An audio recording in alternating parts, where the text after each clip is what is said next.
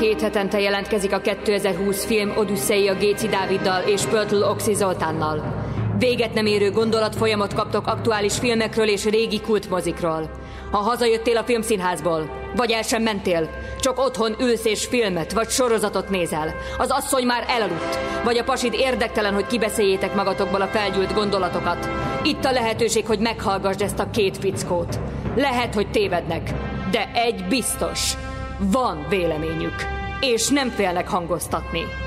Kezdődjön tehát a 2020 film Odüsszeia az újságíró Oxival és a filmrendező Dáviddal.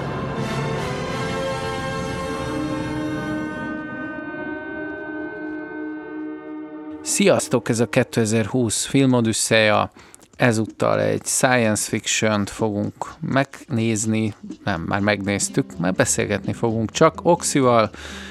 Oxival és Dáviddal királyi többes magamról beszélni, nehéz, inkább rólad beszélek, Oxi. Oxi ajánlotta nekem ezt a filmet, én pedig Oxinak korábban, de úgy csinált, mintha nem hallotta volna meg, és utána ő visszaajánlotta, és aztán már én is komolyan vettem.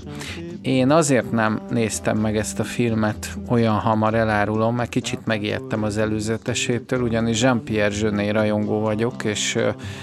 nem annyira akartam csalódni a mesterbe, tehát én ilyen Amelie magasságokban tudom az ő pályáját elképzelni, és most itt egy nagyon sok digitális trükköt láttam, meg olyan, olyan fura figurákat, amiket egyébként szeretünk zsönétől, csak mégis egyfajta ilyen, ilyen digitális számítógépes világba helyezve. Én ennyit láttam a trailerből, és picit megijedtem, mire Oxi felhívott, hogy ez a Big Bug, és tök jó, nézd meg. Miért ajánlottad ezt a filmet, Oxi? Hát először is azért, mert egy marha jó film. Nem emlékeztem erre, hogy ajánlottad, de azt egyébként megfigyeltem, hogy a filmes szakmában az egyik legnagyobb motiváló erő a féltékenység. Ezt ugye sokszor ábrázolják is a híres neves rendezők, és akkor ebben a műsorban is természetesen, hát hiszen két férfi van a műsorban, ők az alap műsorvezetők, ugye a kakaskodás. Néha megjelenik, de ez most csak egy ilyen kis óvatos finom poénka akar lenni. A Big Bug ez egy nagyon különleges film, én azért Szóval érdekes volt, mert pont délutános, vagyis éjszakás műszakból jött a párom, és akkor mondtam, hogy gyere hozzá, mert náluk volt ilyen falbontás, zaj, és úgy kellett végignéznem a filmet, hogy nem nevethettem hangosan, pedig iszonyú sokat lehetett volna, marra fura helyzet volt, és így fülhallgatóval nyomtam végig a filmet, én azt vettem észre, hogy egy Molière komédiába oltott, profétikus műről van szó, most attól függetlenül van benne egy ilyen kis gügyeség, és rengeteg utalás van korábbi filmekre, ezt Dávid is bizonyára mondani fogja, de én megpróbálom szintén és azért érdekes, és erről akarom majd faggatni Dávidot, mert most teli vannak az újságok a metaverzummal, a metavilággal, azzal a virtuális valósággal, amely megint szintet fog lépni most az okos termékek, az okos telefonok, az okos kommunikációs eszközök korszaka után. Szerinted ez egy jó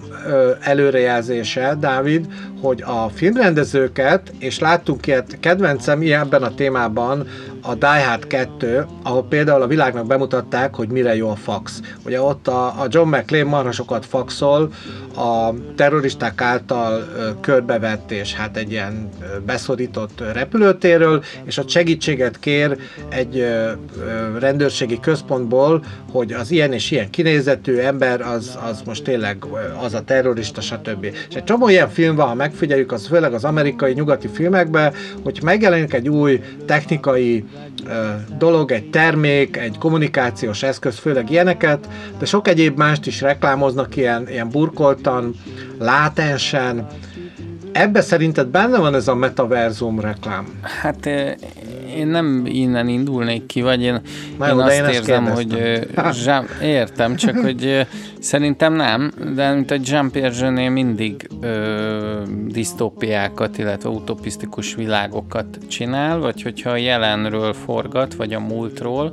akkor is egyfajta disztópiába viszi el. Vegyük csak például a Hosszú Jegyesség című filmjét, ami az első világháború idején játszódik, de mégis a világot teljesen szürreálisnak látja, főleg egy háború idején, és ugyanúgy izolálva van a család a háború elől, és aztán a lány beveti magát a, a párizsi millióbe, és elkezdi keresni a, a szerelmét, mert nem hiszi el, hogy meghalt a háborúba. Sajnos ugye ez a nagyon jó francia fi- színész, a Gáspár Ulil most valóban meghalt. De ez egy, ez egy kiskapu. A lényeg az, hogy hogy a Jean-Pierre Jeunet filmekben mindig csak pár szereplőre irányul a figyelem, ugyanígy a Elveszett gyerekek városa, ugye amit Karóval együtt jegyez, vagy a Delicatessen is egy szűk csoportról szól, akik egy bezárt térbe vannak. Tehát ez, ez nem egyfajta megfelelés a nem tudom milyen filmtrendnek, vagy valamit nem is tudom, mit mondtál, hogy ilyen megrendelés, hanem ez az ő saját világa, amit egész életébe visz tovább egyik filmjéről a másikra, és itt is egy bezárt közeget látunk. Ez nagyon érdekes, hogy egyébként rimmel a Covid-ra, de hát azért nehéz lenne ráhúzni a 30 évvel ezelőtti Jean-Pierre Jeunet filmekre, hogy már akkor a Covid-ra készült. Tehát ott is ugye a delikat eszembe egy, egy ilyen háborús helyzetbe egy, egy ház lakói vannak gyakorlatilag izolálva, és valaki a lakókból csinál hát ilyen husikát. És az Emelibe is, az Emeli lakóháza, ugye, illetve annak környékén szereplő emberek, mint a zöldséges, vagy a házban lévő üvegcsontú festő, ezek mind, mind egy, egy közegből jönnek, és, és ebben a mikroközegben építi föl a saját szürrealisztikus világát, szürrealisztikus társadalmát. Nincs ez a Big Bangban sem másképp, ahol egy bezárt modernista millióben ismerjük meg a figurákat, és a bezártságukban jövünk rá, hogy ki milyen ember. Egyébként további érdekesség, hogy ez a világ ugye egy kicsit idegen Jean-Pierre Genétől, vagy nem ilyen kicsit organikusabb világokat szokott létrehozni. Ez, mintha visszanyúlna a 60-as évek modernista filmművészetéhez, és azon belül is Jacques Tatihoz, tehát hogy egyfajta ilyen néma filmes ö, hát ikont vegyek, és Jacques Tatinak a vágás montás technikáját ő már korábban használta, például pont az említett Delikát eszembe, ahol például úgy, ahogy rugózik az ágy, és mit, nem is tudom már mit csinál, fűrészelnek, és közben dugnak, és megy ez a rugózás. Imádja ezeket a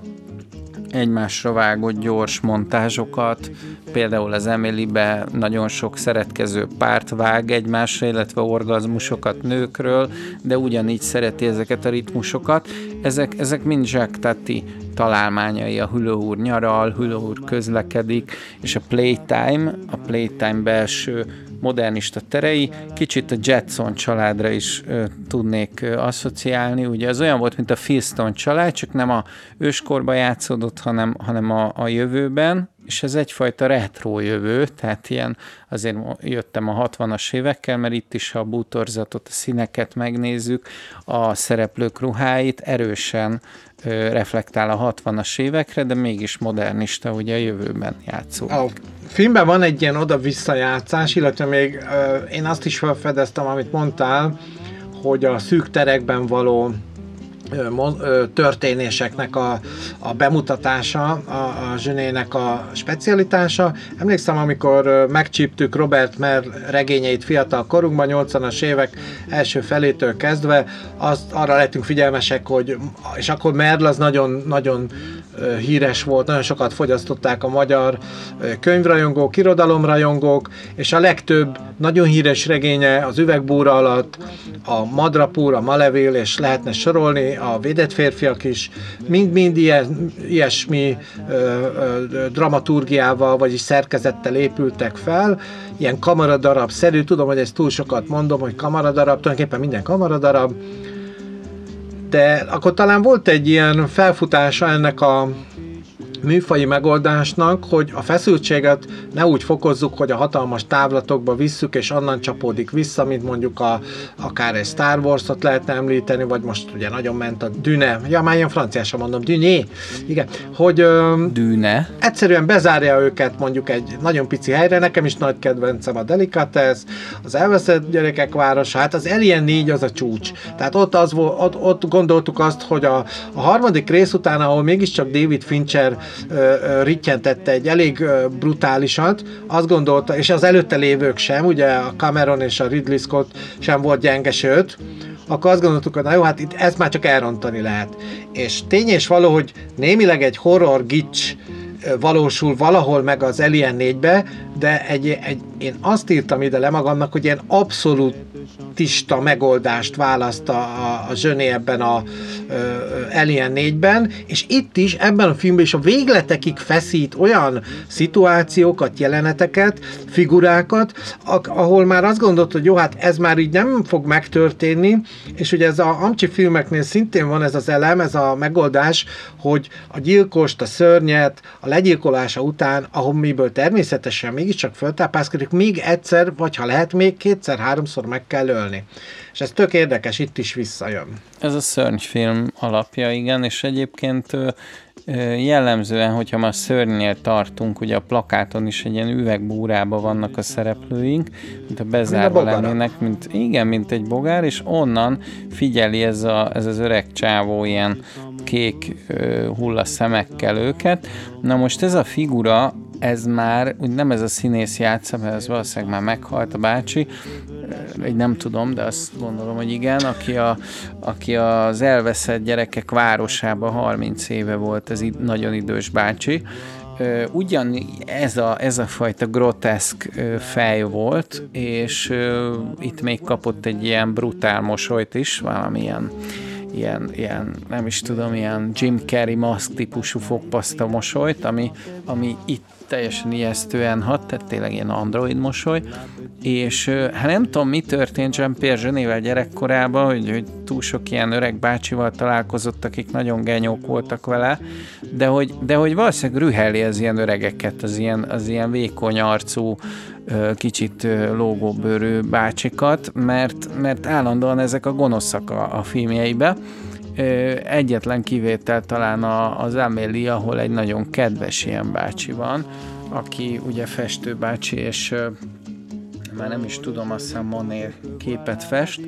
de hogy irodalmi, meg képzőművészeti, meg zenei példákat hozzunk, ugye te már hoztad Moliért, én meg akkor Rossinit, illetve a, a szeviai Borbét ö, választja a film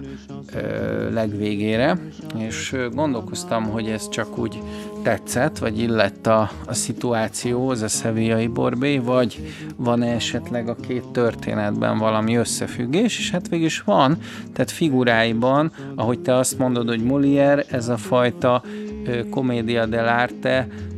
megjelenik ebben a, ebben a mezőnyben, és, és érezni a, a figurákon, a, például a, a nő, aki egyébként a két ma, két malom, vagy kék malom, már nem emlékszem, kék malom kávézó, vagy két malom kávézó. Az Emily csodálatos életében van ez a nő, ugye, akinek azt mondja az Emily, hogy beléd van szeretve a Dominik Pignon, ugye az a figura, aki ott mondja föl a, a diktaforra a szövegeket, és a lényeg az, hogy, hogy ez a nő az a nő. Tehát aki, aki ott végül is lefekszik a Dominik Pinyonnal, és így döngetnek egy hatalmasat, és így a neonfények is beflikkerelnek. Na hát ez a nő, akinek a hódolója most az android robot, aki, aki tényleg egy, egyfajta, mondhatod, Molieri figurának, vagy, vagy akár a szeviai borbéba is van ilyen figura, ilyen ki, kívülről jött vendég, nem is tudom, ilyen grófúr, stb., aki, aki udvarol, és hát itt egy android fiú udvarol egy idősebb hölgynek, a kegyeiért esdekel, valójában így van programozva, de az egész világ újból egyfajta neo-arisztokratikus világ, hiszen vannak az emberek, és vannak a robotok. És vannak a fő robotok, akik mégiscsak följebb vannak, mint az emberek, de az emberek alatt vannak olyan robotok, akik meg lejjebb vannak. Tehát, hogy itt is működik az a fajta arisztokrácia, ami mondjuk több száz évvel ezelőtt, és, és keveredik az organikus valós világ a szintetikus világgal. Én inkább azt mondanám, hogy a, a filmben úgy nevezik őket, hogy Yonix, Yonixok, és van a Yonix vezető,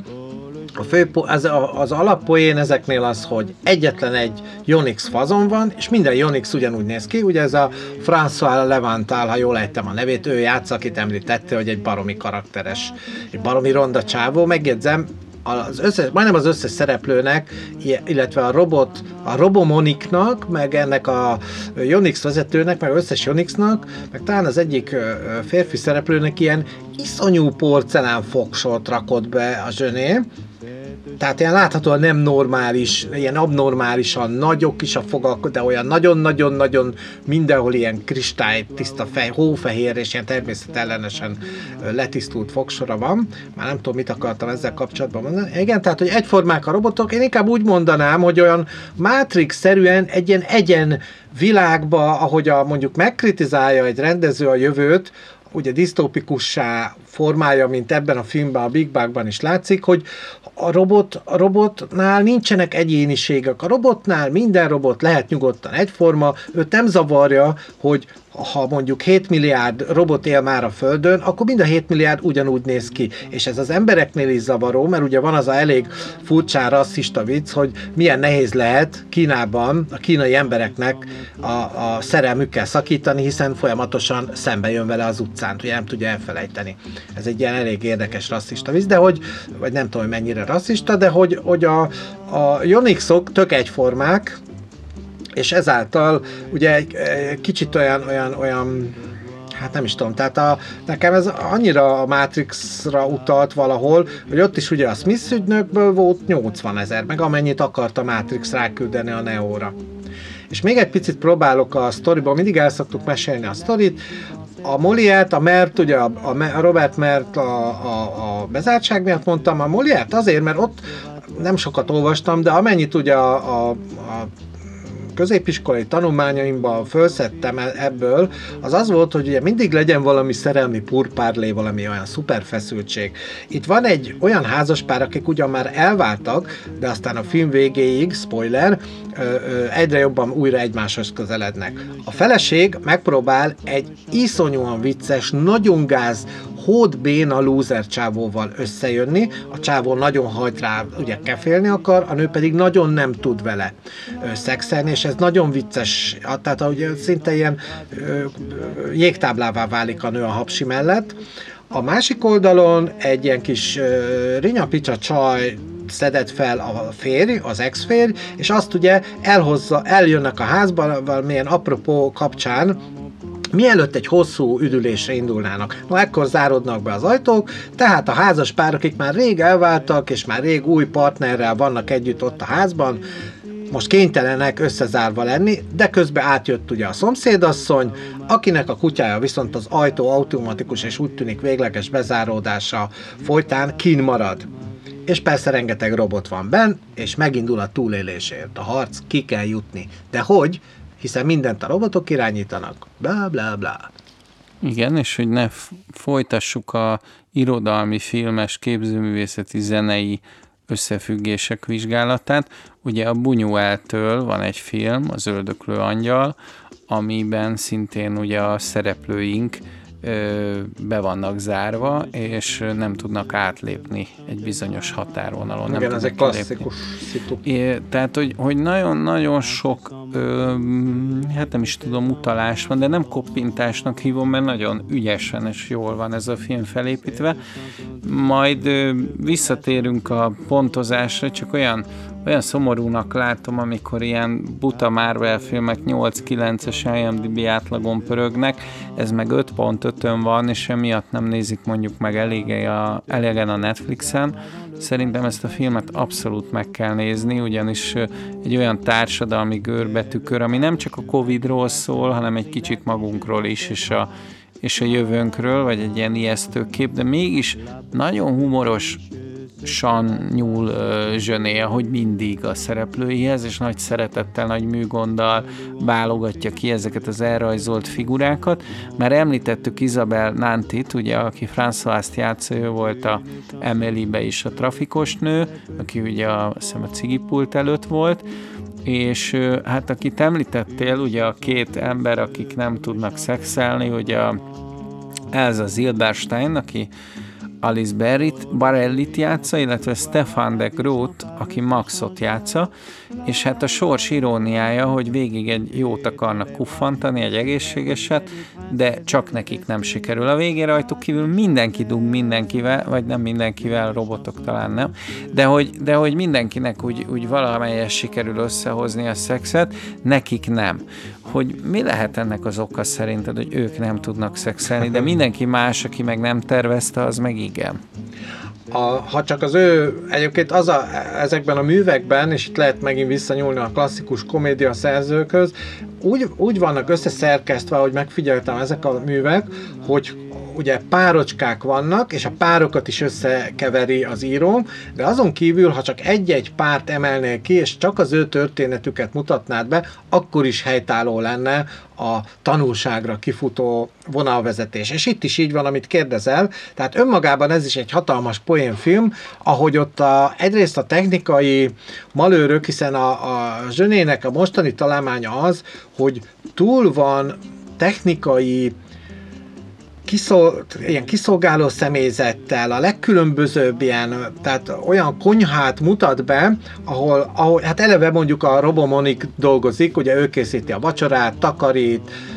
illetve vezényli a konyhát, mert a takarítást külön robot végzi, de mondjuk a mosogatástól kezdve az, hogy milyen pohár, milyen ekcájk hova kerüljön, milyen ételek, milyen fajták a hűtővel, hogyan, stb. És a, a, ezekkel a technikai eszközökkel nem lehet boldog az ember, ez is egy ősi, régi, már talán a Chaplin időkből származó okossága a filmművészetnek, és az a két ember ebben is elvész. Tehát ahogy ott szerencsétlenkednek, hogy a melyik gombot kell megnyomni, hogy automatikusan kijöjjön az a szuper szexi ágy, amin biztos baromi jó lehet szeretkezni, illetve miután beáll ez a terror a Jonixok által, hogy most nem szabad kibenni, akkor hol hideg van, de akkor majd a szerelem felforrósít, ajánlja az annyira komi, én utoljára ilyen komikusan csak a kinézete alapján már 100 pontos szereplőt, mint ez a, illető, a, ugye, aki a Maxot alakítja, utoljára a Pierre Richardnál láttam. Tehát a Pierre Richardra ránéztél régen, ugye a, a hát nem is tudom melyik, tök minden, még filmét mondom, a, a magas tőke férfit, igen, tehát már, már kész voltál. Ezt a hülyét, és már zuhantál a röhögéstől. Na most a Max ugyanaz. Oldalról megnézed, ugye egy ilyen kicsit le van slafrokra dobva a séró, hogy azért ő mutatja, hogy eh, ismerünk ilyen típusú embereket, fölül viszont furra kopaszodik, és egy ilyen pici kis csutak azért megmaradt itt, itt a homlok fölött nem tudom hány centivel, na abból ő még ránövesztett egy laza 10-15 centit, és így hátra húzza, de ez így ívbe meghajlik, mintha mondjuk a, a, most nem is tudom melyik rock and roll embert mondjam, akár Elvis Presley-t, ugye ez a kacsafarok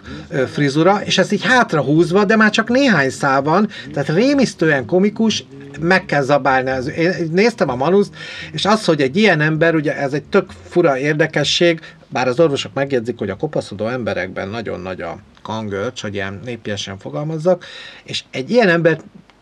mégis szánalmasnak tartunk sokszor, hogyha azt látjuk, hogy ha valakinek nincs ilyen sámsoni hajzú hataga, na az, az biztos, az már impotens. És ez annyira jó kifordítja a rendező, hogy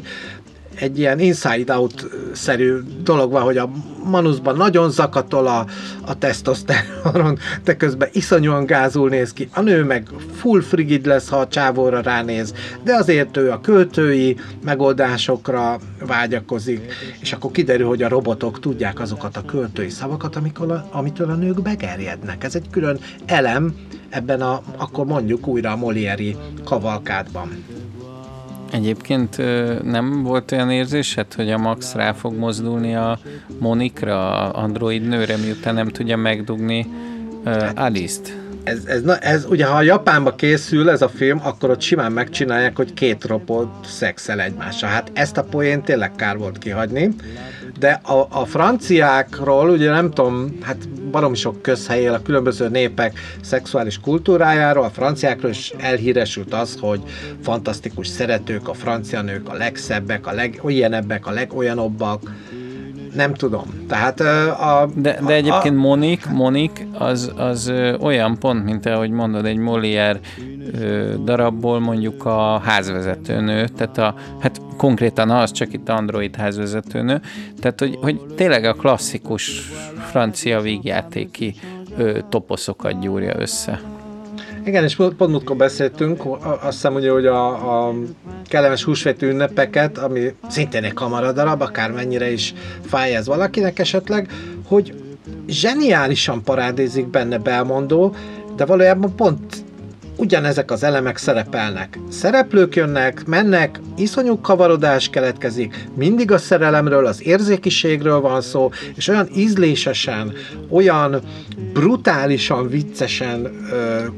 jönnek egymás után a, a, a, a hajtósabbnál hajtósabb jelenetek, hogy egyszer nem bírsz leállni, nagyon elragad magával. Itt is ez van egyébként. Nekem az volt az érzésem, hogy egy idő múlva úgyis kifullad a film, és jó, hát lementek ezek a technikai poénok, akkor lemennek azok a poénok, hogy a, a, a robotok majd érezni kezdenek érzelmek, és akkor két. Nem, végig magas szinten tartja a rendező az egészet, és mindig jön egy új fordulat, tényes valahogy néha amerikai filmes más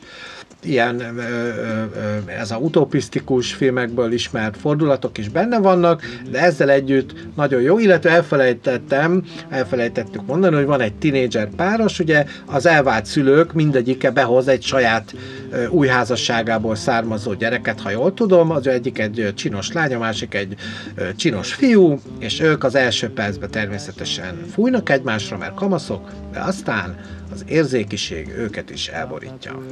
És megvan, hogy mikor jön be a jó öreg digi Tehát amikor valami halálközeli élmény van, például fel vagy lecsavarják a hőmérsékletet, mert ugye az Android robot nem nagyon Igazából amíg a biofunkciók működnek, addig szarik rá, hogy mennyire szivatja az emberi lényeket, és hát ilyen mindenféle kommunista vallató eszközt bevet, amit, amit lehet, vagy fasiszta, tök mindegy, csak legyen valami diktatórikus az elnevezésben, de itt inkább a fasizmusra hajt a dolog, és ugye a vége fele lecsavarodik ugye a hőmérséklet, hogy majdnem megfagynak a szereplőink, és hát pont ezért kivetkőznek magukból, és mindenki jót kufircol. Tudom, most már sokadjára térek ehhez vissza, de hát nagyon érzékletesen mutatja be a film, hogy ezek ugye a párát, a, a meleget kilehelik, és, és gyakorlatilag a halál összefor a szexualitásra. Szerinted ez már egy ilyen filozófiai kérdés is, hogy, hogy miért akarnak az emberek, vagy egyáltalán így van-e, hogy halálközeli élményüknél egy utolsót még kuffantani? Hát biztos nincs így. Az amerikai filmekben úgy rakják össze, most akkor vegyük a Speed című filmet, ahol Keanu Reeves és Sandra Bullock jönnek össze, és ez rengeteg filmben van, nem tudom miért ez jutott eszembe, 12 egy tucat ilyen van, hogy ez egy pszichológiai megfigyelés, hogy felpörgetett adrenalinnal telített helyzetekben az agyban azok a központok is begerjednek, ami ar, azt irányítja, hogy a másik embert elkezdjük rokonszenvesnek találni, tehát a magas ö, feszültségű helyzetekben jobban kiéleződnek a, a a szexuális vonzódások. Állítólag ez egy ilyen konkrét ö, anatómiai vagy ö, pszichológiai tapasztalat, vagy pszichoszomatikus, hogy további latinnal kavarjam a műsort, gyér tudásom mentén.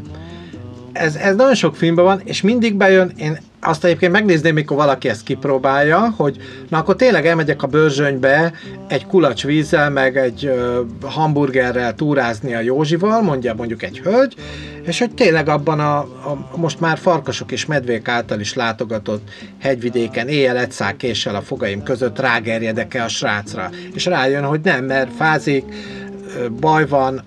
tehát ne, ne, én nem hiszek ebbe, de, de elképzelhető, hogy egy letisztultabb helyzetben, ahol jól érzi magát, mert győztesen kerül ki a, a bajból, a felszabadultság érzése adhat, akkor bepára,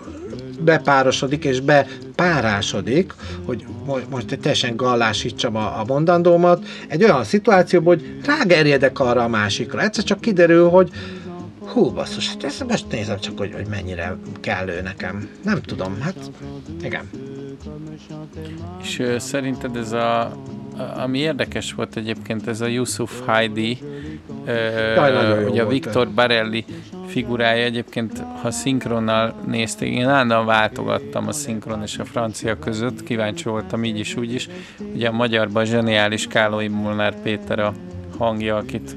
talán mondható, hogy nagyon jóba vagyunk, és nagyon jó vele dolgozni is, de hát úgy meghallom a hangját, akkor, akkor valahogy, így, valahogy egy plusz réteget ad a, a filmnek, és egyébként egy nagyon jól választott szinkron, mert visszaadja ezt a franciás pörgést, a humort, már meghallod a Péter hangját, már benne van az a, az a nem tudom, humor, tehát tényleg így, így mosolyra nyílik a szád. Az volt egy kicsit érdekes nekem, hogy ez a Viktor Barelli és Jennifer, azok, azok hát nem castingoltam volna őket egymás mellé, de nyugodtan E, igen, ezen én is csodálkoztam. Hogy, na ez, de, nem, de, de... Nem, nem egy összeillő páros volt, de pont ettől mondjuk érdekes. jó, de ez most trend, hogy nem szabad tisztán fehér szereplőket alkalmazni, ugye a De nyugati nem film... az, hogy fehér, hát ő, ő se, nem tudom, kinézetre, az egyik egy puhos csávó, a másik egy vékony szupermodell, a, a, most az, hogy az egyik fehér, a másik fekete, hát az, az, az tök De, mindegy. de nem? olyan már nem lehet. Figyelj, maximum tudod, kinél van ilyen? A David Lynchnek bizonyos filmjeiben van, hogy nincs, de ő nem volt még ebb, ő amikor konkrétan alkotott, akkor ott, ott az, az még nem volt ilyen, ilyen PC-s időszak. És így múltkor ezen agyaltam, hogy hol van, és azt hiszem a, a Sailor and Lula-ba, csak nem ez a címe, abba, abba van a egyik gyilkos, az egy feka srác. De azon kívül például David Lynchnél nem nagyon vannak feka szereplők. Ah, Itt meg kellett. Hát de egyébként a francia filmes kultúrában most már nagyon jön be, vagy akár a gyűlölet, most nem a Gyűlölet című filmről van szó, de hogy onnantól kezdve, mert már előtte is náluk ez, ez alap, ez, ez nincs semmi gond, az egy olyan ö, ország, ahol ren, rengeteg arab származású ember van, ö, afrikai, és még sorolhatnánk, tehát náluk ez tök rendben van, meg ez sem. Meg marha jó ez a színész, jó kis pocakja volt, ilyen tök egyébként életszerű egyáltalán nem, nem erre gondoltam, tehát abszolút nem a bőrszínére. Viszont egy nagyon, nagyon érdekes dolog, hogy ez az André Dussolier, egyébként az Emily csodálatos életében is ő a narrátor, és ö, Helyei László volt a magyar hangja, tehát szintén ott is a szinkron ö, gyakorlatilag egyenlőséggel a franciával, annyira, annyira jól sikerült, de hogy itt az Einsteinnek a hangja, az Einstein nevű robotnak, ez az André Dussolier, egyébként ez is visszatérő Zsön életművébe, hiszen a hosszú jegyességnek is ő a narrátora, tehát nem hiába választottak nálunk is egy helyei Lászlót, sajnos ma már nem tudja Einstein leszinkronizálni, milyen jó lenne, hogyha még ő is élne.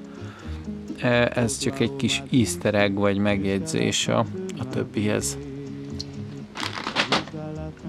Ö, én még hadd mondjam el azokat a filmeket, mert már mondtam, hogy én annyi, egy jó pár ö, korábbi, nagyon klasszikus, ö, tudományos, fantasztikus filmet észrevettem. Ugye a 451 Fahrenheit híres könyvégető jelenete itt, itt is ö, megismétlődik, amikor ugye a Jonix bejut a házba, mert végül csak próbálják elkerülni itt a családtagok, ahogy, és az a szép benne, van benne egy ilyen, egy ilyen, egy ilyen, ilyen, ilyen humanitárius, meg ilyen humánus vonal, hogy hát azért mégis fogjanak össze az emberek, és akkor legyőzhető a baj, a katasztrófa. Az előbbi zaj egyébként a chips, egy zacskó lezuhanása volt a földre. A, amikor bejut a Jonix, akkor észreveszi, hogy a, hát a ház tulajdonosának, akkor tehát Françoisnak, igen, jól mondom, rengeteg régi könyve van. A régi úgy kell érteni, hogy abba 2045-ben, amikor játszódik, már nem szabad könyvet, főleg bizonyos tartalmú könyveket ö, birtokolni, és elkezdi pusztítani a könyveket, ugye újjából kijön egy ilyen lézer, nyaláb, és akkor hát ez a gyakorlatilag bármilyen ö, szilárd, meg nem szilárd dolgot el tud pusztítani, keresztül tud égetni, ennek ugye később jelentősége lesz, és a 451 ö, Fahrenheitben, jól mondom, hogy Truffaut? Szintén Truffaut. Hogy szintén Igen? francia, igen. És akkor ott is az a lényeg, az egy marha érdekes film, egyik ö, könyvbuzi haverom annyira szereti, mindig megnézi, hogy tök érdekes, hogy arra épül fel a történet, talán lehet, hogy nem Bradbury, de azt hiszem Ray Bradbury, hogy, hogy egy olyan társadalmat kell elképzelni, ahol azért tiltják a könyveket, ugye itt megint bejön Orwell 1984 mert abban olyan dolog van, amitől az emberek megváltoznak, tudás, ismeret, ö, ö, intelligencia, hogy ez, ez a hatalom azt akar, hogy ne így legyen, és akkor vannak ilyen, de ezt elnézést, ha valaki már látta, hogy vannak ilyen tűzoltósághoz hasonló egységek, teljesen úgy néz ki, szirénázva, ugyanaz a ruhába, ugyanazok a felszerelésekkel kimennek, de nem eloltanak valami tüzet, hanem kelesztenek, összedobálnak egy halomba, akár csak a nácik, könyveket, és szépen elégetik. És még egy filmre rátaláltam a Big Bugban, ugye az öntudatra ébredő robot, hát ez a Terminátor. Tehát itt is az van, hogy valójában, sőt, hát bocsánat, a névadónk a 2010 űrodösszea, majdnem filmodösszát mondtam, 2001. ott is az a lényeg, igen? 2001 űrűd összejön. 2001, jó előre rohantam. 2001, ja, mert a folytatás volt a 2010 Roy Scheiderre. A 2001 űrűd van az, hogy a robot közli a legény, az űrhajó legénységével egy adott küldetésen vannak, hogy azért akarja kiiktatni az embert, mert az ember zavar, zavaró tényező lehet a küldetés sikerességének és ezt milyen rezignált hangon tesz, ilyen, ilyen, Igen, ilyen fú, ez a hol, ilyen idegesítő, nyugodt hangon, és közben ez a piros lézerfény, a gyilkos lézerfény. Hát egy ilyen jelzőlámpa, hogy éppen működés alatt van, és ott van egy ugyanolyan jelenet, mint itt, amikor itt kinyírják a végre az egyik robotot, elkezd, azt hiszem az Igor talán, jó, hogy elkezd egy gyerek dalocskát énekelni, és a 2001 űrodisszában is, mikor ezt a óriás robotot, ezt a mega robotot, ezt a mega számítógépes agyat elkezd ugye lekapcsolni a főszerep, a főhős, akkor elkezd énekelni dalt, és emlékszem is benne, hogy egy Daisy nevű illetőről énekel, még gyerekkorból, valakinek a gyerekkorából, hiszen ott ugye emlék adatokat is tárolt. Ez, ez tök érdekes, hogy ilyen, olyan visszautalások vannak a Big Bugban, hogy aki ezeket korábban látta, a Big Bugban szerintem egész egyszer elélvez, hogy, hogy meg, hogy most ért körbe a nagy tudományos, fantasztikus filmművészeti vonal. Én szerintem nagyon sokan lustábban nézik ezt a filmet, azért áll 5.5-ön az IMDb-n, tehát nem érdekli őket a, a legtöbb embert ez a, ez a sok intertextuális utazás, vagy utalás. Igazából rengeteg film van a Netflixen, ez egy olyan fura skifinek tűnik, amiben még francia is, kicsit groteszk, ám mi van még, kicsit így állnak hozzá, és tudod, nem, nem kötik össze Jean-Pierre Zsenével, pedig nem azt mondom, hogy mindenkinek filmbuzinak kéne lenni, de, de számít, hogy tudod ezt a világot, ismered ennek a direktornak a, a fantasztikus világát. Tehát ez olyan, mintha egy Dali képet hirtelen egy képről próbálnál megítélni, de ha a Dalinak az életművét ismered, akkor, akkor meg fogod találni a művészetében azt a, azt a helyet, amit, amit ez a kép elfoglal. Ugyanígy vagyok ezzel a filmmel. Lehet, hogy nem ez a legjobb Jean-Pierre Jeunet film, sőt, szinte biztos, de ennek ellenére egy nagyon érdekes pont az életműben, kicsit a jövőbe néz, kicsit a Covid-ra reflektál, és megtartva a stílusát, csak mindezt áthelyezve egy ilyen digitális korba, egy, egy, egy másfajta világba. Mert hozzáteszem, hogy nagyon szimpatikus, hogy, hogy használ CG-t, de nem olyan arányba, mint ahogy valahogy a trailerből lejött. Én azt hittem, hogy az egész tiszta digitális lesz, de nem, itt meg vannak építve a dolgok. És ha már ezt a gonosz figurát elemezzük, ezt a, ezt a hogy hívják, ugye a hol Jonix. eszembe, Jonixot, ez a fogpasztavigyorú kék szemőreg, ez ugye úgy néz ki, mint egy ilyen beöregedett robotzsaru, de hogy, de hogy a, Amúgy a, igen, Peter a, Weller. A, a, de, de hogy teljesen Peter Weller izé, száz évesen, mert hogy, mert hogy ugyanolyan a, a minden, a, a, a cipője, a csizmája, a, még a fejét is nagyjából úgy veszi körbe ez a, ez a, ez a háló, és akkor várnál valami humanista arcot, hogy mi a fenéért van van egyáltalán szabadon az arca, miért nem az egész egy robot, és látsz egy teljesen gonosz, genyó öreg fejet. Tehát, hogy most az öreg az idézőjelben, tehát nem, nem az a lényeg, hogy öreg, hanem hogy tényleg geci az az arc. Tehát, hogy ilyen, ilyen nem akarod, nem akarsz arra ébredni, hogy ez hörög fölötted, és hát ez itt, itt járkál, mint egy ilyen kápó így a szobák között, mint hogyha ezek ilyen barakkok lennének, és mindig megnézi, hogy mi van, és közben az emberek ridegtartáson vannak tartva, vagy, vagy épp trópusi körülmények között szenvednek, és kiizzadják a maradék testnedveiket, és majdnem meghalnak, és akkor mindig, mindig a robotot figyelmeztetni kell, mint egy bürokratát, hogy gyakorlatilag elmentél a határig, tehát hogyha ezt tovább folytatod, akkor ezek meg fognak halni. És akkor nem semmilyen együttérzésből, hanem egyszerűen matematikai okokból, ő, neki nem az a lényeg, hogy most likvidálja ezeket az embereket, hanem hogy, hogy, hogy, hogy, hogy nem is tudom talán, hogy eljuttassa őket egy olyan állapotba, hogy elítélhetők legyenek, és a társadalom által most már teljesen kihasználható fogyasztókká váljanak, de hát természetesen egy náci, és, és a zsidó az nyilván az Elis Barelli, aki könyveket gyűjt, aki szereti a kultúrát, aki, akinek műtárgyai vannak, és ez mind, mind a hatalom által károsnak tartott dolog ami mint olyan pusztítandó, ugye itt a kommunizmus is, is bejátszik, tehát nem, nem mindegy, hogy kitől olvasol, vagy mit olvasol, de hát a náciknál ugyanez ez van, úgyhogy igazából egy, egy nagyon ijesztő kép arról, hogy, hogy a digitális forradalom a drónokkal, a különböző technikákkal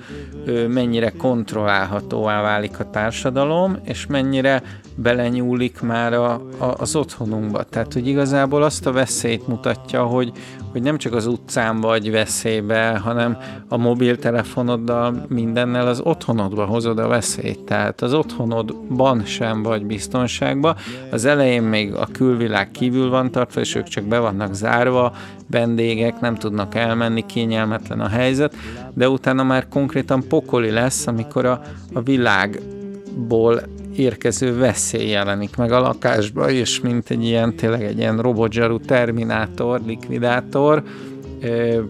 tartja őket rettegésbe. És hogy egy magyar példát is hozzak, nekem egyébként az őrkény tóték jutott eszembe, vagy a film, az Isten hozta őrnagyúr, hogy megjelenik ez a, ez a izé,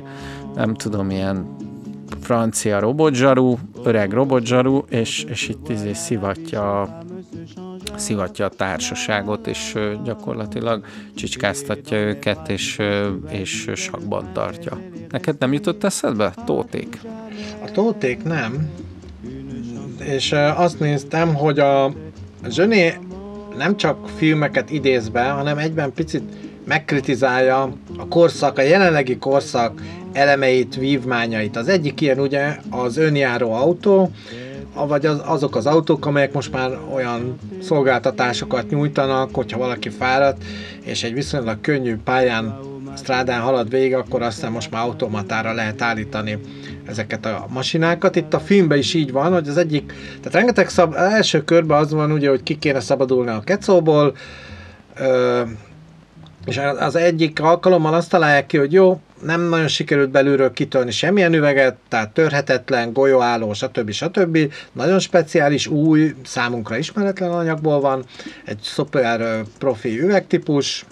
és hogy nem baj, mondja az egyik szereplő, azt hiszem Max, hogy ő majd oda, nem is a Max, a, a Viktor, azt hiszem, igen, a Viktor, hogy ő majd a távirányítóval oda csettinti a kocsiját, oda hívja, és akkor a, a, a okos telefonján, vagy a nem tudom, kis terminálon be lehet állítani, hogy akkor most vissza kettő padlógáz, és teljes sebessége menjen neki a, ennek a ház falnak, ők félreugranak, és hát csak be fogja törni, és akkor szépen kijutnak. És akkor ott a, a kutyus, aki nem tudott bejutni, a szomszédnő ugye éppen még befért az ajtón, a kutya kimaradt, és a kutya örömében elkezd ugrálni az autó előtt, hogy jaj, de jó pofa. Na, az autóban viszont van egy automatika, hogy nem üt el senkit, és utána éppen ezért ez sem sikerült. Tehát a túlvezérelt technológia nem siet az ember segítségére. Nagyon sok olyan film van, akár az Alien filmekre is visszamehetünk, vagy bármilyen olyan filmre, nekem most a Carpenter filmek is eszembe jutottak, a Menekülés New Yorkból, ott is állandóan ezzel szórakozik a rendező, hogy az akkor már előre megsejtett technikai változásokból néhányat fölvillant, a, a, megcsillant a filmjeibe, és a, a, a másik ilyen, nem is tudom, mit akartam még ezzel kapcsolatban mondani. Ja igen, hogy a Covid-ra is tesz egy, nem is utalást, hanem mikor már az volt, hogy oké, okay, kiuthatnak, mert akkor csinálnak egy, azt hiszem, egy műtüzet, és akkor majd kinyílnak az ajtók, hiszen veszélyben a bentlakók élete, a házrendszere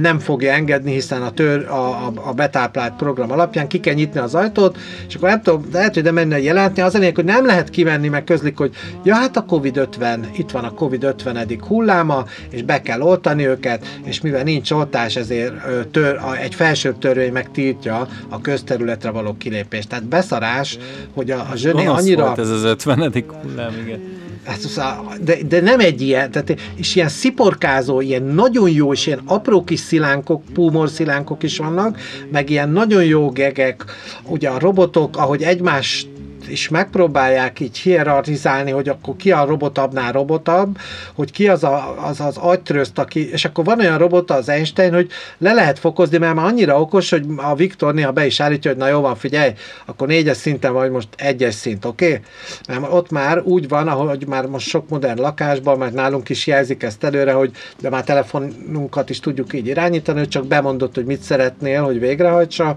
és akkor megcsinálja, és akkor itt már nagyon sok minden így van, és akkor mondja neki, hogy ez az Interstellárban is. Ez az Interstellárban is így volt, mert ott, uh-huh. ott meg a humora volt túlfejlett, és, és, és ott mindig a Matthew McConaughey visszavezérelt, hogy jó van, ennyire, ennyire nem kell humorosnak lenni.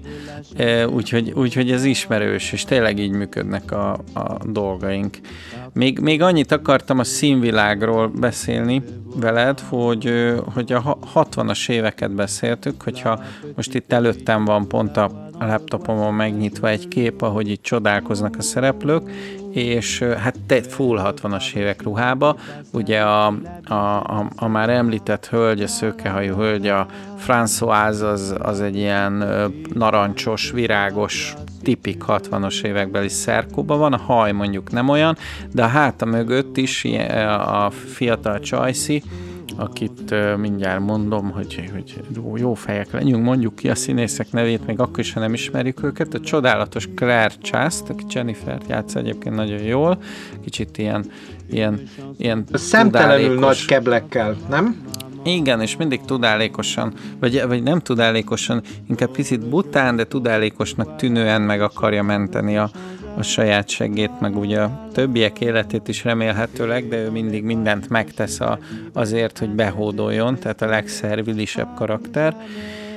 És hát ő ilyen kék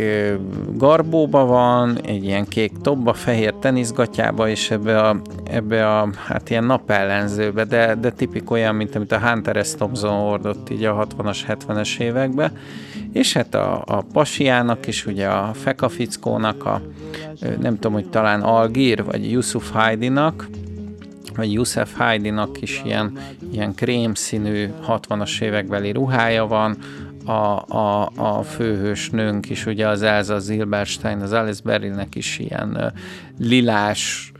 a sérója is, tényleg tiszta Jetson család. Nagyon tetszik a dizájn. Az is, hogy minden sárgás és zöldes, ha megnézed. Megjelennek apró színek, de a bútorokban ez a, ez a, ez a, ez a nem is tudom milyen ciánzöld szín jelenik meg, és hát nincsenek túlságosan lekerekített formák, hanem minden szögletes a robotok meg, meg szintén ilyen retro robotok, tehát nem, nem annyira modernek, mint amennyire az iPhone próbál az lenni, hanem, hanem ilyen kis retro aranyos, amikor röhögnek, akkor tök aranyos, hogy ilyen, hogy ilyen hullámokat ver ugye a diagram az arcukon, és, és hát már, már, már tényleg annyira humanizálva vannak, hogy amikor egyik másik meghal, akkor úgy olyan kis filmes könnyeket hullatunk. Beugrott egy régi francia film, nem tudom a címét, Alain Delon játszik benne, és egy hölgyel bemennek egy szobába, csak utalás arra, hogy a, a franciák szerintem talán Európában ők azok, akik a legnagyobb technokraták, és nagyon ö, iparkodtak mindig is az amerikai amerikaiak után, akik ugye aztán végképp, a, amikor valami fejlesztés nyomán már a filmekben is, vagy már a megjelenés az adott fejlesztés közönség előtt való megjelenés előtt be tudták mutatni, hogy mi minden várható a következő években. Na most ezt a franciák szintén valahogy iparkodták így összerakni, és mindig van, sok francia filmben van, én mondjuk inkább a 70-es, 80-as években néztem több francia filmet, mindig van az ilyen könnyedebb filmecskékben, akciófilmekben főleg valami. És volt egy Delon film, nővel bemegy a Delon a szobába, és de valami feszkó van köztük, a nő nem akar valamit, de nem a szexről van szó, hanem valami piszkálják egymást. De, de előtte a Delon mondta, hogy figyelsz ebbe a lakásban minden high és nézd meg, tapsra indul a villany, és puty, tapsol egyet, fölkapcsolódik, megint tapsol le, összevesznek, és a nő lekever egy nagy pofont a Delonnak. Erre a villany lekapcsolódik. A Delon, na náhogy, hát akkor még a, a maszkulin sztori még az nem volt ilyen, ilyen, ilyen mitúzva, és azonnal visszakészből lenyom egyet a nőnek, erre fölkapcsolódik. akkor még a nő még egyszer megpróbál visszavágni, akkor megint lekapcsolódik, és így tovább. És az amellett, hogy azért agresszív jelenet volt, tök viccessé vált, és itt is ez látható, hogy nem hagy ki helyzetet a rendező abban a tekintetben, hogy nagyon vágyunk arra a mai korban, hogy megkönny, úgy mond, és ez már baromi rossz, megkönnyítse az életünket a technika, a technológia, nagyon szeretjük az okos termékeket, az okos telefonok által irányítható más okos kütyüket, egyebeket, de ezeket megszívjuk, akkor nem, nem, nem fog működni. Ha minden, és ugye szintén sok akciófilm, ugye pont a Die Hardban valamelyik a harmadikban vagy negyedikben, inkább a negyedikben van az, hogy ott már annyira számítógépre van bízva, és ezt mindig megkérdezik az európaiak, vagy az ilyen kelet-európaiak, mint mi, hogy hogy lehet az, hogy merik rábízni például egy egész ország vízhálózatának működtetését, de az összes közmű számítógépre van kötve. Hát egyszer valaki meghekkeli, aztán Amerikában nem folyik a víz a csapból, vagy nem lesz áram, és akkor erre mindig van egy jó válasz, hogy nem úgy van az. És itt ezért, ezekre ezért hívja jó fel a, a Die Hard 4 egyébként, nagyon sokan azt mondják, hogy annyira nem, de a Die Hard 4 egész jó. Hogy, hogy két, nem tudom mennyire vagy a, a mondandód végén, de hogy még két személyeset véget ért, véget ért. hozni hozni. Példának, hogy hogy hát volt szerencsém a Jean-Pierre Zsönét élőben látni, ahogy rendez,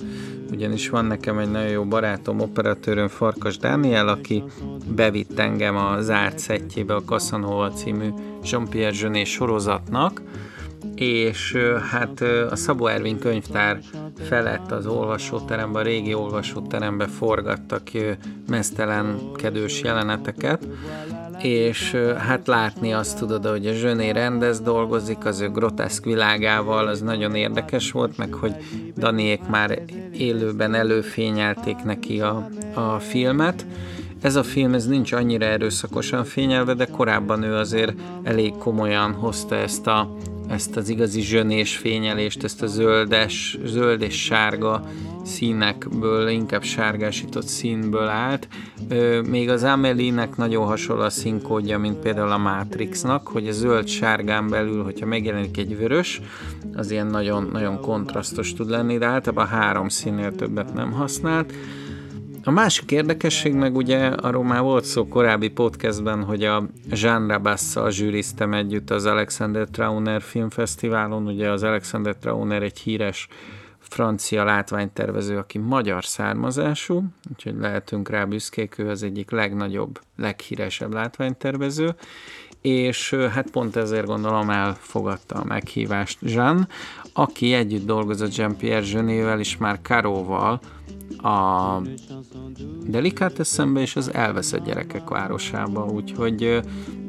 pár napig beleszívhattam a levegőt, és, és nagyon sokat kérdeztem tőle, remélem nem másztam az idegére, de nagyon, nagyon kíváncsi voltam, hogy hogy, hogy használták a díszleteket, hogy, hogy tudták megalkotni azokat a filmeket, mert azok még jóval a digitális éra előtt készültek, vagy nem jóval, de előtte,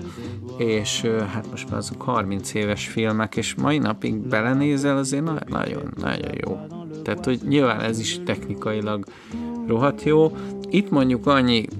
kritikán van, hogy a drónok egy kicsit számítógépesek lettek, tehát azok nem lettek annyira realisztikusak, mint a, mint a film többi része. Igen, mint olyan, olyan robotok, vagy kis, ö, ilyen kis ö, droidok is szerepelnek, androidok, amelyek ö, egész picik, ugye rengeteg kis apró funkciót, tehát például egy kávé megkeverését is akár egy olyan propellerre rendelkező droiddal oldanak meg a történetbe, ami hát egy ilyen pár centis darab, és ez viszont technikailag sokkal többek került volna hatásában, vizuális hatásában, talán jobb volt, ezért döntöttek így, de hát ugye az is van, hogy a, a, a robot mutató ujjánál fel kell nyitni a szépen lakkozott körmöt, ott lehet ugye kikapcsolni, ugye rebootolni, bootolni, illetve hát ezeket a memóriakártyákat is innen-onnan ki kell venni, hát persze, hogy megrázolják inkább. Nem tudom, hogy pontozhatunk-e. Szerintem nagyon. Én hetet adtam a tízből. Jó, én pedig nyolcat, és akkor itt ugye végre valahára eltérő eredmény született, de azt hiszem, azt tudjuk, és talán hallották a hallgatók, hogy mind a ketten ö, zsené rajongók vagyunk. Igen, én nem tudom, lehet, hogy nyolcat kéne adni, a fene tudja. Nehéz, nehéz ügy. Na, ez csak, szép csak lesz. azt mondom, várjál, csak hogy levezessem, az Emily csodálatos élete, az nálam tízes, nem tudom miért, annyira jó az a film, hogy nem tudok belekötni. Én már és, megutáltam. és, és én nem, és, és úgy érzem, hogy, hogy, hogy hatással volt a, a filmművészetre, és sok ilyen narratívájú film készült utána, és elindította Audrey Tattoo, stb. A hosszú jegyességet már sokan szitták, tehát az, az, az, az igazából egy hetes vagy nyolcas film nálam, az elveszett gyerekek városa, meg a Delicatessen azok, azok tudom, hogy klasszikusok, de szerintem dramaturgiailag még nem olyan kerekek. Tehát nagyon jó világuk van, iszonyatosan jó figurák vannak benne, de nincs annyira jól megírva, mint az Emily csodálatos életet. Tehát ezért nem tudnék rájuk mondjuk 9-est adni, hanem azokra is ilyen 7-es, 8-ast. Lehet, hogy ez a film 8-as, nálam 7-es most. Akkor még jó, hogy én mondtam hamarabb a nyolcast, mert akkor így, így, így én tutibb vagyok. Oké. Okay. akkor hát nézzétek a Netflixen, ugyanis február 11-től elérhető, ez a tök jó film, és átadom a reklámra a szót Oxinak, hol vagyunk megtalálhatók, és hol hallhattok további kritikákat. A rendkívül remek és nagyon látványos honlapunk a 2020 filmodysszel.hu, itt ugye megtaláljátok az összes évadot, úgy már jóval több mint kettő évadnál ö, tartunk, de ugyanúgy ezeket a adásokat, a podcast adásainkat megtaláljátok a YouTube-on, a Spotify-on, az Apple Podcast-en, a Facebookon, az Instagramon is ott vagyunk, és nagyon szeretjük az interakciókat. Kérünk benneteket, hogy amennyiben tetszett az adás, akkor lájkoljatok, írjatok kommenteket. Anyavállalati weboldalunk a könyvkultúra.kelló.hu. Itt van egy olyan rovat, hogy Bibliopod. Ha erre kattintotok, szintén az összes eddig elhangzott és rögzített műsort vissza lehet, avagy meg lehet hallgatni. Aki hosszabban szeretne írni nekünk, azt is nagyon várjuk. Kérünk benneteket, írjatok bátran, címünk 2020 filmodüsszel kukac gmail.com